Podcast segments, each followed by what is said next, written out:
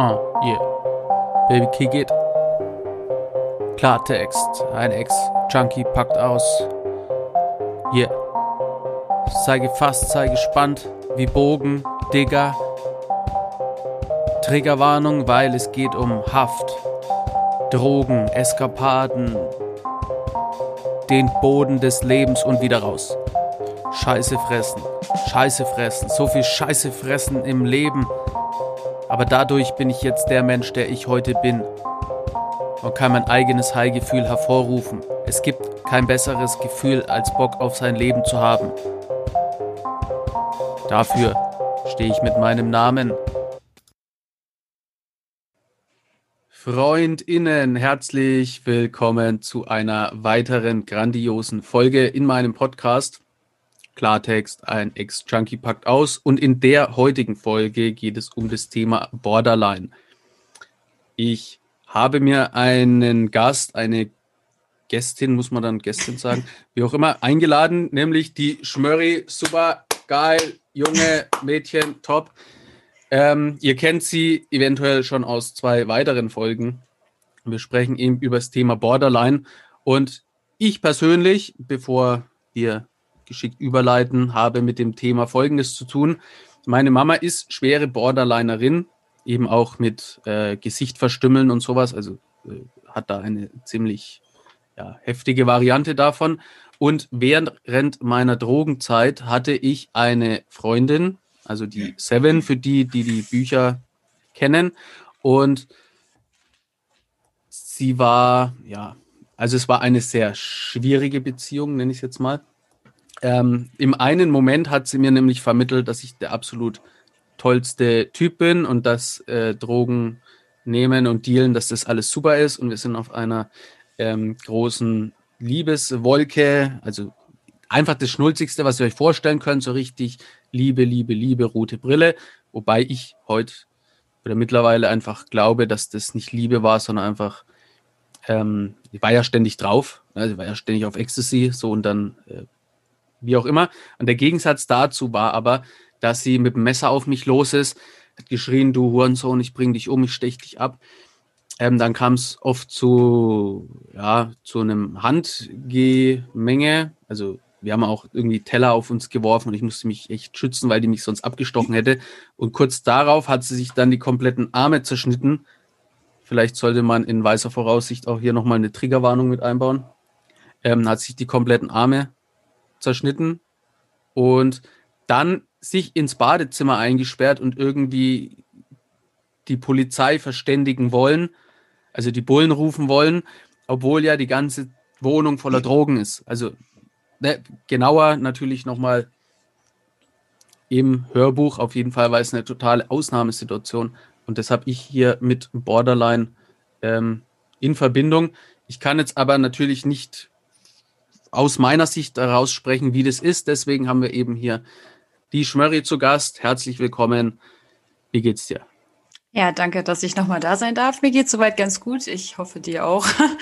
ähm, ich finde das auf jeden Fall krass. Also als du das mit deiner Mutter gerade gesagt hast, war ich ein bisschen geschockt, weil ich mir ja. vorstellen kann, wie heftig das sein muss, wenn man wirklich als Kind einer, einer Frau aufwächst, die so krass an ihrer Borderline-Störung leidet. Das möchte ich mir gar nicht ausmalen. Ähm, das war tatsächlich das, was mich gerade eher geschockt hat. Also nicht mal die Story mit deiner Ex-Freundin ja. oder so, sondern eher das mit der Mutter. Aber ich glaube, wenn du richtig heftig da drin bist als Mutter, Alter, das muss dann fürs Kind ganz schön krass sein. Also das möchte ich mir nicht vorstellen, wie das ist.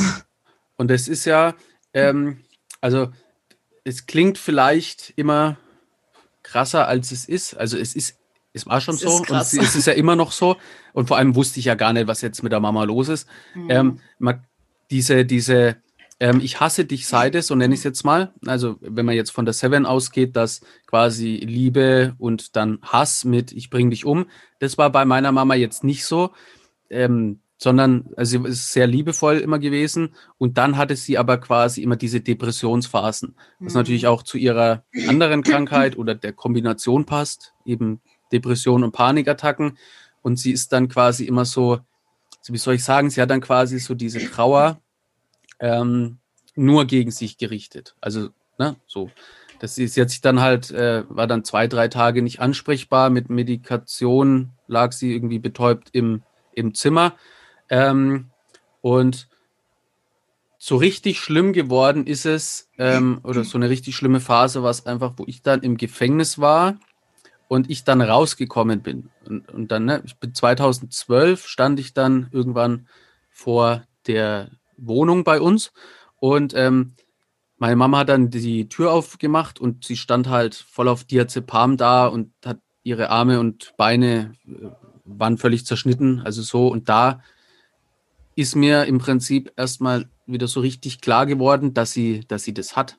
Also ne, da, als Kind ja auch, aber es ist ja dann irgendwie, also es ist ja normal, mhm. wenn die Mutter, die, die ist halt so. Ne? Also du, du, du stellst es ja als Kind nicht in Frage, auch der Papa trinkt halt, ist halt so.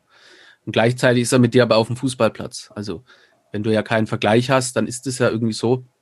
Ähm, mir ist aber immer wichtig zu betonen, dass sie sehr liebevoll war und sie hat sich allergrößte Mühe gegeben. Ähm, aber ja, sie hat und hatte diese Krankheit und ist äh, ja daran halt schon echt kaputt gegangen. Ja, ist auf jeden Fall eine heftige Nummer. Ich muss sagen, dass mich das gerade irgendwie voll mitnimmt, allein schon von deiner Erzählung her. Es ist so, also ich habe bei meiner Mutter halt auch schon länger die Vermutung, dass sie auch an Borderline leidet, aber nicht in diesem Ausmaß. Also die ja. hat sich nichts aufgeschnitten oder oder oder, aber sie hat halt krasse Züge. Und ähm, rückwirkend betrachtet finde ich das halt schon echt super anstrengend und so. Aber mir so vorzustellen, also oh, ich weiß nicht, ey, das ist voll keine Ahnung, ich kann das ja, gar nicht in Worte fassen. Und, und, dann halt noch der saufende Vater dazu, der dann, und das war ja, das ist dieses große, ähm, deswegen habe ich auch ganz oft noch diese Panik in der Brust, ähm, wenn es quasi irgendwie um, um Vertrauen geht oder um, mhm. um irgendwie Bindung und sowas, weil quasi meine Mama, ähm, und es hat sich ja mal abgewechselt. So erst hat die Mama sich mit mir vier Stunden hingehockt und äh, Hausaufgaben gemacht, hat sich da durchgekämpft. Ähm, währenddessen ruft der Vater an, fragt mich am Telefon, ob die Mutter wieder im Depressivfilm ist. Äh, wenn ja, dann äh, kommt er später heim, weil er sich erstmal zusaufen muss. Dann äh, gehe ich zur Mama, dann ist die in ihrem Film, dann kommt der Vater irgendwann betrunken heim. Die streiten. Am nächsten Tag sind wir aber am Fußballplatz und äh, das halt, ja, das halt einfach bis zu meinem 17. Lebensjahr so durchgehend. Und dann habe ich das Kiffen für mich entdeckt. Weil ich mir gedacht habe, wenn hier wieder Film abgeht, dann kiff ich. Ah, heftig. ja. Ich bin gerade ein bisschen sprachlos, ehrlich gesagt. Das ist einfach. Oh, ich, ja. Ich, ja, ich bin immer verwundert, dass, wenn ich das so erzähle, Menschen, also wie du jetzt in dem Fall, dass die dann schockiert sind oder, oder halt sprachlos sind oder gar nicht wissen. Auch wenn ich das äh, irgendwie meinen TherapeutInnen erzählt habe, die waren ja auch oft so, äh, die haben dann das Weinen angefangen und haben gesagt, oh, äh, ich brauche jetzt erstmal ein bisschen Luft für mich. Und ich denke mir, hä, ich erzähle ja jetzt gerade die Einleitung. So, äh, und dann äh, Stories aus dem Knast und die dann, mir ist echt zu viel. und, und dann denke ich mir, ja, was soll denn jetzt ich machen? Also. Ja, also als Therapeut ist es schon ein bisschen fragwürdig, so zu reagieren. Nee, aber das Ding ist halt, also ich, ich fühle sowas ja auch immer gleich total. Ja. Ne? Und das, das nimmt mich dann irgendwie auf so eine keine Ahnung, komische Art und Weise mit, weil ich das halt, ich habe halt auch immer alles bildlich vor Augen und ich fühle das dann richtig und ich weiß ja auch, wie es ist, wenn man an Borderline leidet halt und ich weiß, wie ich mich fühle und ich glaube, ich weiß mittlerweile auch, wie sich Leute in meiner Vergangenheit gefühlt haben. Und wenn ich das dann so als großes Konstrukt irgendwie einer Familie sehe, also wenn du mir jetzt erzählt hättest, dein Vater wäre Alkoholiker, ja, weiß ich nicht, dann wäre das jetzt halt so gewesen. Aber so diese Kombination noch irgendwie mit der Mutter und alles, das muss ja. einfach für ein Kind, das ist klar, was du schon sagtest, das ist halt irgendwie normal. Man denkt, ja, das ist so, man, man kennt es ja nicht anders. Aber dass man dann da irgendwie auf eine schiefe Bahn zum Beispiel gerät, finde ich, ist auch vollkommen verständlich in diesem Zusammenhang einfach, weil man kriegt es ja auch irgendwie nicht anders vorgelebt und da fehlt ja auch ganz viel. Einfach so dieses Urvertrauen, was ein Kind haben sollte, um ähm, zu wissen, ja, Mama und Papa sind zum Beispiel, sind zum Beispiel immer für mich da. Das fällt ja komplett weg. Und das ist ja überhaupt gar nicht, also verwunderlich, dass dann mit der Zeit halt bescheidene Verhaltensweisen entstehen, sage ich jetzt mal so. Das sind ja. ja Dinge, die, die muss man sich ja dann irgendwie selber beibringen oder ja, man entwickelt halt irgendwelche Ausweichstrategien so. Ja, ja, ja, genau. Und das war dann so mein, mein Drogending, also mir quasi meine eigene Welt bauen. ähm, und durch Drogen so viel Geld verdient, dass wir, äh, weil, weil auch das Finanzielle, es war bei uns auch, äh, nach außen hin war das so, ja, irgendwie äh, Eigentumswohnung und eigene Firma. Innen drin war aber natürlich jeden Monat totaler Stress, weil äh, Selbstständigkeit, Geld war immer knapp, Unfälle. Also wir hatten auch noch dieses Finanzproblem. Und mein Bruder, der dann auch noch irgendwann da war, ähm, hat so eine Form von Autismus und, äh, und hat geschielt. So war also auch, hm. gab es auch viele Probleme. Und das alles so ineinander geprasselt. Da hat es mich noch vom Dach gefetzt mit dreifachen Schädelbasisbruch. Die Ärzte haben gesagt, er wird nie wieder laufen können. Und das hat natürlich, also jede Situation an sich hat natürlich die anderen Situationen dann wieder angefeuert. Mhm. Also so, und daraus ist dann so eine ganz, ganz seltsame Konstellation entstanden. Ähm, und da war natürlich dann für mich die Flucht Drogen, für meine Mama Medikamente, für meinen Papa Alkohol. Ja, aber umso bemerkenswerter, dass du es jetzt halt irgendwie geschafft hast. Ne? Das finde ich halt so geil an den Leuten, die das Negative zum Positiven wenden. Weißt du, jetzt irgendwie aus der ganzen Scheiße was Gutes machen, anderen Leuten helfen, das hilft einem ja auch selber. Es ja. ist ja immer noch weiter ein Stück weit Therapie. So weißt du, anderen zu helfen, gibt einem ja auch was. Ja, und deswegen denke ich mir auch, deswegen machen wir ja auch jetzt quasi den Podcast, weil ich es einfach immer cool finde, wenn Menschen wie du jetzt ähm, ja halt einfach sagen, äh, so, das ist passiert und jetzt äh, machen wir mal was Positives damit. Weil wenn man sich YouTube und sowas anschaut, also YouTube geil und jeder, der da Erfolg hat, cool und korrekt und verdient und ich bin ein bisschen neidisch, muss man sagen. Aber weil, also irgendwie ist der Algorithmus jetzt nicht Freund vom Forster, das muss man auch mal sagen. Nee, meine auch nicht. ähm, und äh, jeder cool, der da Erfolg hat und Creator ist und alles cool, aber, ähm, und das werdet ihr selber wissen, wenn ihr auf YouTube unterwegs seid, es ist halt schon extrem viel Scheiß dabei. Ja. Äh, vor allem, was mir auch immer auf den Sack geht, sind die Influencer, oh die Gott, ja. dann ohne Maske nach Dubai fliegen und sagen, es gibt kein Corona. ja, super. Super. Also ich finde halt sowieso gerade auch auf Instagram und so, das ist halt einfach so eine Scheinwelt. Also ich kann es ein bisschen ja. verstehen. Es hat mal jemand zu mir gesagt, so ganz ehrlich, aber wenn ich Instagram öffne, dann will ich mir nicht noch mehr Leid reinziehen. Da möchte ich fröhliche Gesichter sehen. So. Und einerseits kann ich es ja. verstehen, so weißt du, aber andererseits, ja. ich kann nicht verstehen, warum es 30 Milliarden Mami-Accounts gibt, die 500.000 Follower oder mehr haben. Aber wenn es um die wirklich wichtigen Themen geht, so weißt du, dann, ich meine, keine Ahnung, dann fängst du mit 50 Followern an, wenn du Glück hast, kommst du bis 1000, alle, die drüber sind, so wie bei dir jetzt, weißt du, du hast irgendwie einfach nur Glück gehabt. Du machst das richtig so mit Buchverkaufen, ein bisschen Coaching, dies und das. Ich komme gar nicht hinterher, weißt du, was ich meine? Weil das ist dann, das will wieder keiner sehen, weil das ist zu, zu, zu sehr Realität. Ja, das und ist, äh, das auch, ist halt, ich, ich merke auch, dass man immer ähm, abgestraft wird. Also wenn du jetzt ja. fröhlichen Content postest, dann kriegst du natürlich mehr. Äh, und ich bin ja immer vor dieser ich wollte jetzt gar nicht in diese Insta-Dings da rein, aber ähm, auch, dass ihr das vielleicht wisst, ne? ich bin ganz oft vor dieser Zehntausender-Grenze ähm, und mir wird immer gesagt, das ist so magisch, äh, keine Ahnung, nehmen wir jetzt mal so hin. Und dann bin ich kurz davor und dann ähm, werde ich aber wieder abgestraft ja. und das ist jetzt auch nicht nur bei mir so, sondern ist ja irgendwie bei allen, weil diese Plattform ja will, dass man da Zeit verbringt und ich verbringe ja da Zeit, aber versuche halt die Zeit sinnvoll oder, oder halt den Menschen was mitzugeben. So und ja, es ist halt, es ist halt schwierig. Und das, was es noch schwieriger macht, ist, man macht zum Beispiel jetzt ein emotionales äh, Interview, wie wir jetzt hier, dann postest das und dann äh, schreiben irgendwie drei Freaks, äh, ey, scheiße, mach mal was anders oder mm. also so, nett. Und du, ähm, und dabei ist es ja alles so extrem gebraucht habe vorhin erst wieder mit einer Frau vom Jugendamt gesprochen. Ähm, es brennt einfach die Hütte überall, jetzt auch in Zeiten von Corona und so. Mhm. Und das, was aber immer gepusht wird, sind so diese, ja, halt fröhlichen Videos oder, oder halt. Genau. Äh, und ne, sei es jedem vergönnt. Ich wollte nur noch mal sagen, dass das halt echt, also auch hier, es steckt ja ganz viel Emotion und das habt ihr jetzt ja auch gehört, es steckt ja hier in diesen Folgen, in den ganzen Projekten von den ganzen äh, direkt Betroffenen. Gibt ja mittlerweile einige Accounts ähm, und ist auch dringend notwendig, weil Sucht ist so ein Riesenthema, hat so viele Nebenbaustellen und ist ganz wichtig. Und jeder von uns erreicht ja immer andere Menschen. Nicht? Äh, Richtig. So, so, du erreichst, äh, also es gibt ja Menschen, die können das ähm, so diese Grundthematik halt besser verstehen, wenn du es ihnen sagst. Und mhm. es gibt mhm. Menschen, die verstehen es besser, wenn ich es ihnen sage. Ja, vor, auf mich kommen halt vor allem auch die Mädels zu so, ne? Ja, und sagen ja. gerade irgendwie, das ist geil, das mal von einer Frau zu hören, weil gerade halt auch auf Insta, das ist ja alles eher so, so männerdominierend, sage ich jetzt mal, ja. weißt du, du und die anderen Jungs und die man halt alle so kennt.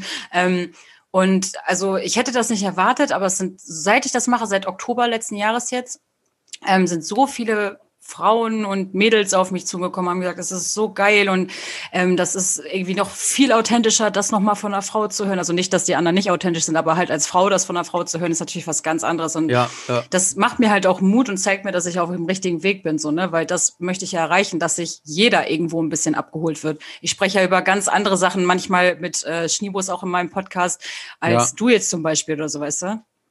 Ja, und, und das soll's ja soll es ja sein. Ähm, und, und da merkt man ja, es, es, es brennt ja, es ist ja ganz viel. Und es wird jetzt durch Corona natürlich noch schlimmer, weil man gar keine äh, oder eingeschränkte Möglichkeiten einfach mhm. hat, sich irgendwie selber was Gutes zu tun und, und da irgendwie Kopf frei kriegen. Das ist ja jetzt alles nochmal alles noch schwieriger. Ähm, genau, aber deswegen hauen wir euch hier eine geile Folge raus. Und mich würde jetzt brennend interessieren, wie äußert sich denn die Krankheit bei dir und würdest du sagen, oder, oder wie waren denn so die Verläufe in deinem bisherigen Leben? Also erstmal mag ich irgendwie so diese, dieses, diesen Begriff Krankheit nicht. Das ist ja, ja, das ist ja eine Persönlichkeitsstörung. Das ist für mich irgendwie ja. nochmal was anderes als eine Krankheit. Ähm, und äh, die Verläufe. Also ich, mir wurde das schon, es wurde schon sehr früh eine Verdachtsdiagnose bei mir gestellt, also schon mit 14. Mit 14 kannst du diese Diagnose aber halt nicht wirklich stellen, weil du ja auch noch mitten in der Pubertät bist und das kann ja alles ja. Mögliche sein. So, ne? Aber bei mir fing das ähm, selbstverletzende Verhalten halt auch schon sehr früh an, mit 13 tatsächlich. Und ähm, ja, ich habe auch immer schon irgendwie so einen Hang zur Maßlosigkeit gehabt, sei es jetzt mit Essen oder PC-Spielen oder was weiß ich nicht. Und ähm, war halt sehr sehr impulsiv auch ab einem gewissen Zeitpunkt und ähm, war ja dann auch schon mit 14 das erste Mal im Jugendarrest und da hat halt der der Anstaltsleiter direkt gesagt, ja, du hast doch Borderline und bla, obwohl ich noch voll diskutiert ja, habe, ja. weil ich mir so dachte, Digga, ich bin 14, was willst du jetzt von mir? Und ähm, ich habe aber schon immer gemerkt, dass mit mir halt, ich sage jetzt mal, irgendwas nicht stimmt. Ich war schon immer anders. Ich war so der Außenseiter der Außenseiter quasi und äh, war halt also ich habe immer meine Probleme gehabt. Dazu muss ich sagen, ähm, vor vier Jahren wurde bei mir halt auch ADHS diagnostiziert. Das wird noch mit dazugekommen sein. Das, damals wusste es keiner. Alle haben gesagt, ich bin nur temperamentvoll. Mhm. Und das hat natürlich dazu gefügt, äh, dazu geführt, dass ich sowieso überall angeeckt bin und so. Und ja, halt auch einfach nicht die richtige Unterstützung bekommen habe, die ich eigentlich gebraucht hätte. So, und das eine ging halt mit dem anderen einher. Ja. Und ähm, ich bin mit 19 endgültig von zu Hause ausgezogen und ähm, mir ging es immer schlechter. Ich war depressiv und alles und ich hatte das Gefühl, ich muss jetzt irgendwas tun. Und ähm, ich weiß noch, ähm, mit Mitte 19 irgendwie bin ich mal zum Psychiater gegangen, weil ich dachte, ich muss jetzt wissen, was mit mir nicht stimmt. Und ich weiß noch, wie sehr ich davor Angst hatte, dass er sagt so, ja, Sie haben jetzt keine Ahnung, zum Beispiel Borderline und das haben sie jetzt und sie haben Pech gehabt. Und ja, prinzipiell, ja. oder im Prinzip war es genau so. Ich bin da hingegangen, der hat ein Gespräch mit mir geführt, ein bisschen hier und da. Also es war noch nicht mal eine richtige Diagnostik irgendwie. Und dann meinte er so nach 20 Minuten, ja, sie haben Borderline und das wird niemals weggehen. Und ich sitze da so Super. mit meinen 19 Jahren und denke mir so, Alter, was soll der Scheiß? Und ähm, dann habe ich mich noch ganz lange dagegen gewehrt und war mir auch ganz oft nicht sicher, ob ich das überhaupt habe. Zwischenzeitlich war ich ja dann auch mal im Knast und nüchtern und alles. Und da hieß es dann so, nee, wirkt gar nicht so, als hätte ich Borderline und ADHS wäre ja auch ähnlich zum Borderline. Und also da gab es irgendwie ganz viele Unstimmigkeiten immer. Und ähm, irgendwann habe ich aber noch mal eine richtige Diagnostik gemacht, weil es bei uns hier an der Uniklinik so eine ähm, Studie gab, beziehungsweise auch immer noch gibt, die darauf ausgelegt ist, ähm, Borderliner ambulant zu behandeln, weil viele Ärzte und so weiter sagen, Borderline sollte am besten station also vollstationär behandelt werden. Ähm, und dafür soll diese Studie eigentlich sein, um zu zeigen, das kriegt man auch anders hin. Mit einer Kombinationstherapie von äh, Gruppengesprächen und Einzelgesprächen, zweimal die Woche halt. Und genau, da habe ich dann diese Diagnostik nochmal gemacht und es war ganz klar, dass ich auf jeden Fall Borderline habe. Und ähm, ja, habe da dann halt auch mal eine Borderline-Behandlung angefangen, die eher so semi funktioniert hat. Ja. Aber ähm, Genau, jetzt, äh, was war doch mal die Frage? ja, halt, halt, halt wie, der, wie der Krankheitsverlauf ist. Also, ähm, und, und, aber das ist schon, schon interessant, oder dass halt da auch dieses ADHS, hast du ADHS oder ja, ADS? ADHS. Weil bei mir, äh, ich habe das ohne, ohne H, mhm. äh, quasi immer die, diese Gedankensprünge. Ähm, so, und da haben die Leute auch gesagt, ja, äh, ähm, ja, äh, wie, wie, soll man sagen? Also es gab ja dieses Zappel-Philipp-Syndrom mhm. immer und dann haben die gesagt, ja, aber er ist ja körperlich jetzt still. Ja. So, und ich habe ja gesagt, äh, und ich konnte ja gar nicht als Kind erklären, was jetzt in meinem mhm. Kopf. Und mit 30 äh, oder, oder mit 29 irgendwie so, ähm, da wurde das das erste Mal dann ernst genommen. Und äh, Drogenkonsum kommt ja, man sagt ja zum Drogenkonsum auch Selbstmedikation mhm. oder viele bezeichnen das so als Selbstmedikation. Und das macht ja bei dir auch Sinn, dass du quasi ein Krankheitsbild hast oder, oder halt, äh, dann hat man auf der einen Seite diese Störung, mhm. dann hat man auf der anderen Seite äh, ADHS, dann hast du da noch irgendwas und dann hast du ja irgendwie so ganz viele Sachen und bist bei ganz vielen Spezialisten, vertraust dich denen an und die sagen dann, ja, äh, kann man nichts machen. Mhm. Und dann sucht man natürlich selber nach Lösungen. So, und ne, äh, ich hab war ja auch am Anfang der Meinung, dass äh, die Drogen ähm, die Rettung dass, sind, ne? Genau, dass die mich besser machen. Mhm. So, ich kann mhm. mich besser konzentrieren, wenn ich bekifft bin. Ich kann mich auch, äh, ne, so, und dann rechtfertigst du das ja und dann, ja. Ähm, also so, ich wollte auf diesen Selbstmedikation einerseits hinaus, Selbstmedikation ist natürlich Schwachsinn, aber wenn äh, vermeintlich keine Hilfe da ist, genau. Ne, du suchst dir zehnmal Hilfe und es ist keine Hilfe und die machen es vielleicht sogar noch schlimmer, wie in deinem Fall, wo sie sagen, naja, äh, das haben sie jetzt und es geht nie wieder weg und äh, aber nichts weiter. So, dann kriegst du natürlich Panik und versuchst mhm. irgendwas zu machen. Wenn du dann eine Droge nimmst, die dich mal zur Ruhe kommen lässt, ja, dann bist du ja schon voll drin. Also für mich war es eher so, ähm, also das mit den Drogen, das war bei mir ja alles unbewusst, sage ich jetzt mal. Ich habe ja das erste Mal Kiffen war eher so Gruppenzwang, das erste Mal Ecstasy war weil ich dumm war und dachte, das wäre sowas wie Kiffen. Also ich habe mich ja auch nie damit ja. auseinandergesetzt oder so. Und für mich war das aber so, ich war krankhaft schüchtern als Kind. Und ähm, als ich dann halt das erste Mal Ecstasy genommen habe, war es so, boah, geil, das ist es. Da war so dieses eine Gefühl, ja, nachdem ich, ich auch, immer ja. besucht habe. Ja äh, nachdem ich immer gesucht habe. Und das war halt, es hat mich vermeintlich selbstbewusster gemacht. Ich konnte auf die Leute zugehen. Immer war alles geil und so, weißt du. Und das war für mich so mein, mein Antidepressivum in dem Moment halt einfach. Ja, ja. Und ich war eigentlich auch immer eher für die aufputschenden Mittel. Ähm, bis ich halt irgendwann bei den Opiaten gelandet bin. Da war das dann ein bisschen anders. Ähm, da hat sich das dann halt irgendwann schlagartig geändert. Dann fand ich Benzos ganz toll.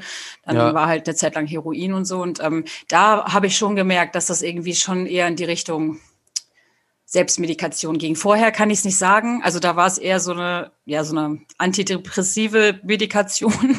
Ja. ähm, aber erst als ich halt bei den Opiaten und bei den Beruhigungsmitteln angekommen war, war dann für mich so der Punkt, wo ich sagte, okay, jetzt nehme ich das auch ganz bewusst, weil ich zum ja. Beispiel runterfahren möchte oder so. Ja, ja. Ähm, ein guter Punkt, den du noch gesagt hast, so du hast nicht, also quasi, du hast e-, eher angefangen hier mit Kiffen, Gruppenzwang und dies mhm. und das. Und ähm, das war bei mir natürlich auch so. Und ich behaupte auch, dass das bei, bei jedem so ist, der irgendwie mhm. äh, da reinrutscht. Weil das, was ich jetzt gesagt habe, so Selbstmedikation und hier und, und, und diese ganzen Dinge, da kann ich jetzt darüber berichten, aber in dem Zustand hatte ich natürlich null Ahnung. Ja, ja. Also da war es ja auch so irgendein Kumpel, der ist halt cool bei den anderen, hört, hört geile Musik, kommt bei den Mädels an, der kifft, kiff ich auch. So, also das ja null Weitsicht. Mhm. Ähm, und das habe ich ja erst alles gelernt durch elf Jahre Clean sein, durch äh, äh, sieben Jahre Therapie. Ich mache jetzt auch gerade wieder eine Therapie, um einfach noch tiefer zu gehen und noch mehr mhm. herauszufinden. Und ich habe jetzt einen, äh, wieder mal einen neuen Trigger für mich entdeckt, der mir 25 Jahre meines Lebens einfach äh, ganz tief im Unterbewusstsein gesteckt hat und äh, der ganz viel verhindert hat und den habe ich jetzt erst herausgefunden. Also Krass. jetzt erst nach elf Jahren äh, und so viel Therapiemöglichkeiten, weil es ist halt einfach so wichtig, dein Leben immer wieder neu durchzukauen und dann kommst mhm. du wieder auf neue Erkenntnisse. Ähm, wenn es aber anfängt, also wenn du da drin bist, dann hast du natürlich gar keine Ahnung. Dann, dann zählt, ne, also du kannst das Null äh, aus der Situation raus reflektieren. reflektieren also das ja. ist unmöglich. Und das ist eben also, ein wichtiger Punkt, weil ja. die, ne, also es ist eben nicht so, dass du ähm, währenddessen du kommst in Situationen rein und währenddessen weißt du ganz genau, was abgeht und du nimmst Drogen, weil die Eltern, mhm. da hast, hast nix. Also du bist dann einfach so in, so, wie so eine Tür, du gehst da rein und dann ist es so. Ich finde halt, das ist auch das Gleiche wie mit, mit psychischen Diagnosen, also oder psychiatrischen Diagnosen. Das ist mit dem Borderline genauso. Ich habe damals, also ich habe das ja alles auch gar nicht verstanden. Ja. So jetzt im Nachhinein kann ich ganz genau sagen, warum das so ist, wo kommt das ja. her, was hat sich geändert. Und ich erkenne mittlerweile halt auch meine, meine Schemata einfach so, weißt du? Also ich habe auch mal tatsächlich eine Schematherapie gemacht. Das ist ja Arbeiten mit dem inneren Kind. Das ja. hat mir damals aber, das war halt diese Borderline-Behandlung, die hat mir damals aber noch nicht so viel gebracht. Ja. Und jetzt im Nachhinein kann ich aber ganz gut sagen, also guck mal, ich bin jetzt seit achteinhalb Monaten komplett clean und ähm, es hat sich ganz viel geändert in diesen achteinhalb Monaten. Generell ja. in den letzten zwei Jahren hat sich eigentlich total viel geändert. Und ähm, ich merke jetzt auch, dass ich, ich bin gelassener, meine Impulsivität hat nachgelassen, generell auch je älter ich wurde. Ähm, aber nichtsdestotrotz sind ja immer noch meine Schübe da. Also ich habe erst heute wieder eine Situation ja. gehabt, wo ich mich mit einer Freundin voll in den Haaren hatte, weil ich mich ungerecht behandelt geführt habe. Ich habe mich gefühlt, als wäre ihr das, ich habe ihr eine Sprachnachricht geschickt und ihre Reaktion darauf war meines Erachtens nach total kacke und ich habe mich gefühlt, als wäre ihr das nicht wichtig genug ja. und habe richtig gemerkt, wie ich innerlich aufbrausend wurde und am liebsten voll das Fass aufgemacht hätte. Und das sind halt so ganz typische Situationen, weil Borderline ja einfach immer ganz viel auch mit der Wahrnehmung zu tun hat. Ähm, es wird ja, ja, auch ein bisschen so als Wahrnehmungsstörung einfach dargestellt und früher ähm, galt Borderline tatsächlich als eine Vorstufe von der Schizophrenie. Mhm. Und ähm, man hat ja auch häufig paranoide Schübe und ach, was weiß ich nicht alles. Und ähm, ähm, was soll ich jetzt sagen? Ja, aber das ist ein ganz, äh, ja, also ich kann mich da gut rein versetzen, weil es gibt auch so diesen Spruch, ähm, ist auch ganz wichtig in Bezug auf Zwangsgedanken und sowas. Ähm, ich fühle es, also muss es so sein. Genau, aber ja, also, das ist es ja gar nicht. So, du, du bist ja nicht dein Gefühl, du hast ein Gefühl, aber du bist es nicht. Genau, Man darf dein Gefühl eigentlich nicht die Macht geben. Genau, das ist so intensiv, dass du denkst, das ist jetzt so. Und dann gibt es auch ein hm. schnelles und ein langsames Denken. Und das schnelle Denken ist immer emotional. Also quasi unsere hm. Emotionen hm. sind immer schneller als hm. unser Verstand.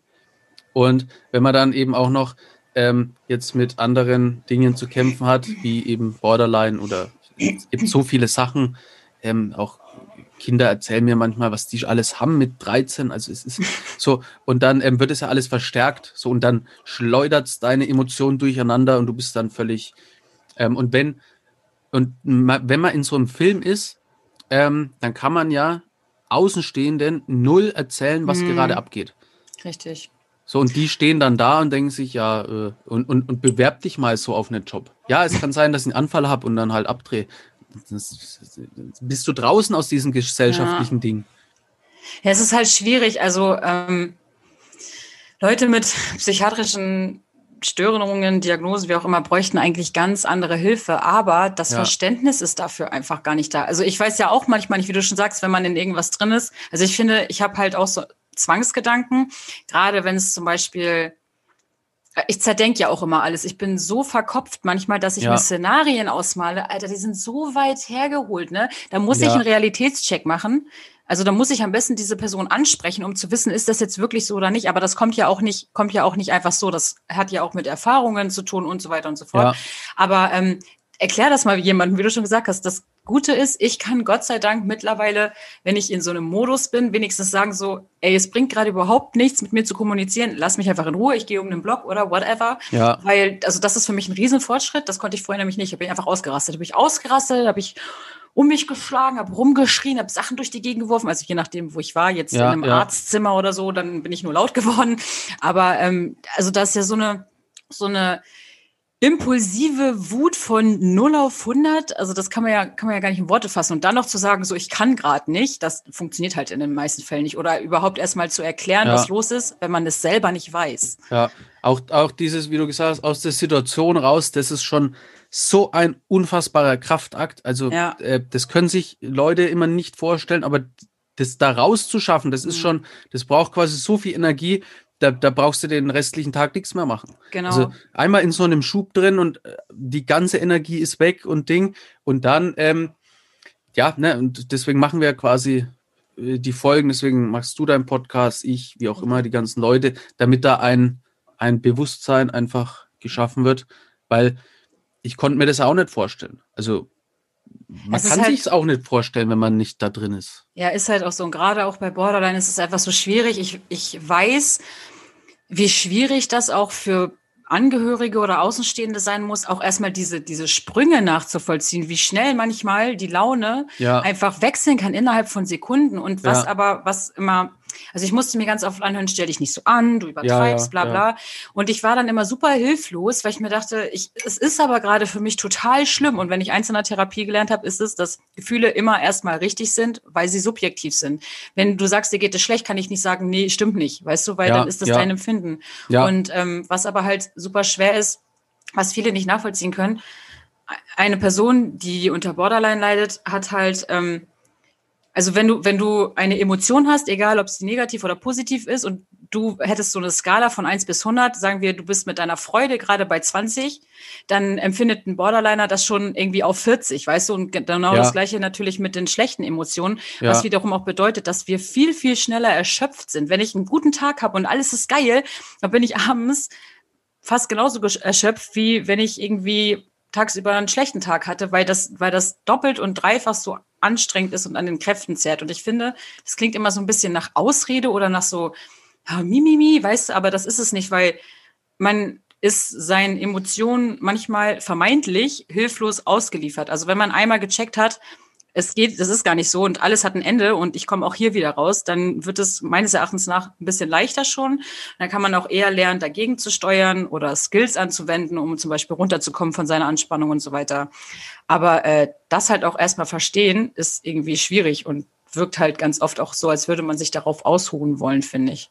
Ja, und äh, ein wichtiger Punkt ist noch quasi dieses, ähm, es schnellt ganz schnell hoch, die Laune, ja. die fällt aber genauso schnell genau. wieder ab und dann fällt sie nämlich ganz weit runter und dann hast du und dann äh, über den Tag verteilt, also bei mir ist so dieses äh, manisch-depressive, mhm. wo ich mhm. von der Mama habe, so und was die Drogen natürlich dann auch verstärkt haben, mhm. dann schnellst du hoch und, und fällst ganz tief und dann schnellst du aber wieder hoch mhm. und fällst wieder tief und das bis zu zehnmal über den Tag verteilt. Ähm, da hast du keine Energie mehr für irgendwie ein Bewerbungsgespräch oder so. Oder, mhm. oder, also vor allem immer dieses Leuten erklären, ja, was hast du denn? Ja, ja ich weiß es ja selber nicht. So, also genau. was.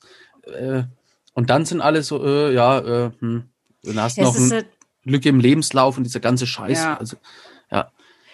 Ja, das ist halt einfach so dieses Problem. Also ich glaube, wenn, wenn das Verständnis für psychische Erkrankungen in unserer Gesellschaft einfach ein bisschen offener und größer wäre, wäre es vielleicht für Betroffene auch nicht mehr ganz so schwer, weil es wird einem ja wirklich schwer gemacht. Also ich habe bis heute super krasse Probleme im beruflichen Alltag. Ja. Ich habe ähm, so selbstbewusst, wie ich zum Beispiel mit meinen Freunden umgehen kann oder so, genauso unsicher, also weißt du, das Gegenteil ja, davon, ja. bin ich halt bei der Arbeit. Also ich bin, ich werde super schnell paranoid, ich denke dann irgendwie, ich mache sowieso alles falsch, ich merke doch, dass mein Chef ein Problem mit mir hat und so ein Scheiß. Ja, also ich und dadurch, halt und dadurch machst du da dann wirklich Fehler. Genau. Also ich kann mich erinnern, äh, hier, um kurz dazwischen zu gerätschen nochmal, ähm, ich hatte ja mal eine Kochausbildung und da hat mich quasi der Chef ähm, der hat mich grundlos schon immer angeschrien und hat mhm. gesagt, du machst alles falsch. Und dadurch, dass er mich so mhm. angeschrien hat, habe ich dann auch alles falsch gemacht. Habe ich ständig irgendwelche Sachen fallen lassen. Also, ne, du kommst ja da voll in Panik rein.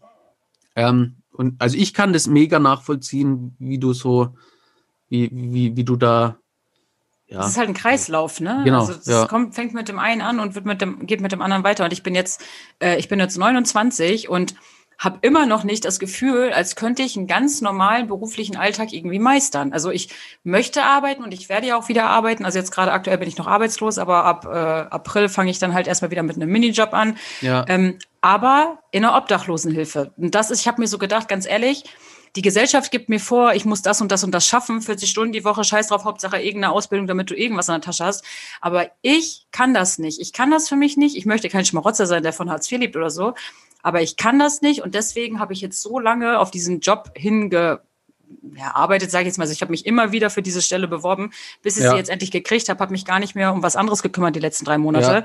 weil ich nichts machen möchte, bei dem ich mich nicht wohlfühle. Ich brauche jetzt was, wo ich mich wohlfühle und wo ich weiß, das kann ich und da ist keiner, der hinter mir steht und sagt, äh, was machst du da schon wieder oder bist du dumm oder ja. weißt du, weil Stress für mich Voll, tödlich ist, für meine, für meine Psyche und auch für mein Suchtproblem. Ja, absolut. Und ich kann voll reinfühlen, weil äh, es gab so viel Jobs, die ich mm. dann machen musste, halt so ganz mm. seltsame Dinger wie irgendwie Festivals aufräumen und ähm, also entweder du arbeitest 20 Stunden am Tag und fällst dann erschöpft äh, zu Boden oder machst irgendwelche Jobs, genau wie du, du sagst, der steht dann hinter dir und immer du bist, weil hier in dem Klarkommen-Buch ist beschrieben mit dem äh, Möbelhaus, da hat der Chef irgendwie gesagt, der war auch, so, auch ganz seltsam, also so Tag und Nacht. Dann hat er wieder geschrien, da sollte ich Zettel drucken, so komische Preisschilder. Dann habe ich während des Druckens einen Film bekommen, ne, war dann erstens eine Stunde weg, so, hab das aber gar nicht mitbekommen. Dann komme ich zurück und dann schreit er mich an, du bist zu blöd zum Scheißen. Und, Alter. so, und, und dann soll ich da 40 Stunden arbeiten für, für, für 1000 Euro netto und kann nicht mhm. mal mein, meine Wohnung zahlen. Also so was, äh, und, weil mit den ganzen Strafen, die ich abzahlen muss, mhm. was natürlich auch berechtigt ist, aber dann ne, du bist so im Panikmodus und du machst es schon richtig, so ähm, da reingehen, ähm, wo du es dir auch vorstellen kannst. Nicht einfach irgendwas machen, weil das wird nicht funktionieren. So ist es ganz wichtig, dass du halt da irgendwie einen Rahmen hast, wo du dich wohlfühlst. So. Richtig. Das war's auch schon wieder mit der Folge von mir. Wenn du mehr wissen willst, ja, dann musst du abonnieren. Check den Foster Style aus und sei gut drauf. Nächste Woche geht es wieder hoch hinaus. Yeah. Aber zieh dir bitte unbedingt kristallklar und klarkommen als Hörbuch rein, überall zum Streamen verfügbar. Bookbeat, Spotify, Deezer Audible, Get a Kick. Oh, das klingt so toll, aber gibt es auch das normale Buch zum Kaufen? Hä, was? Ja, ja, natürlich gibt's das auch als Buch. Kannst du überall abchecken, Bro. Es gibt sogar die Graphic Novel über Panini Comics.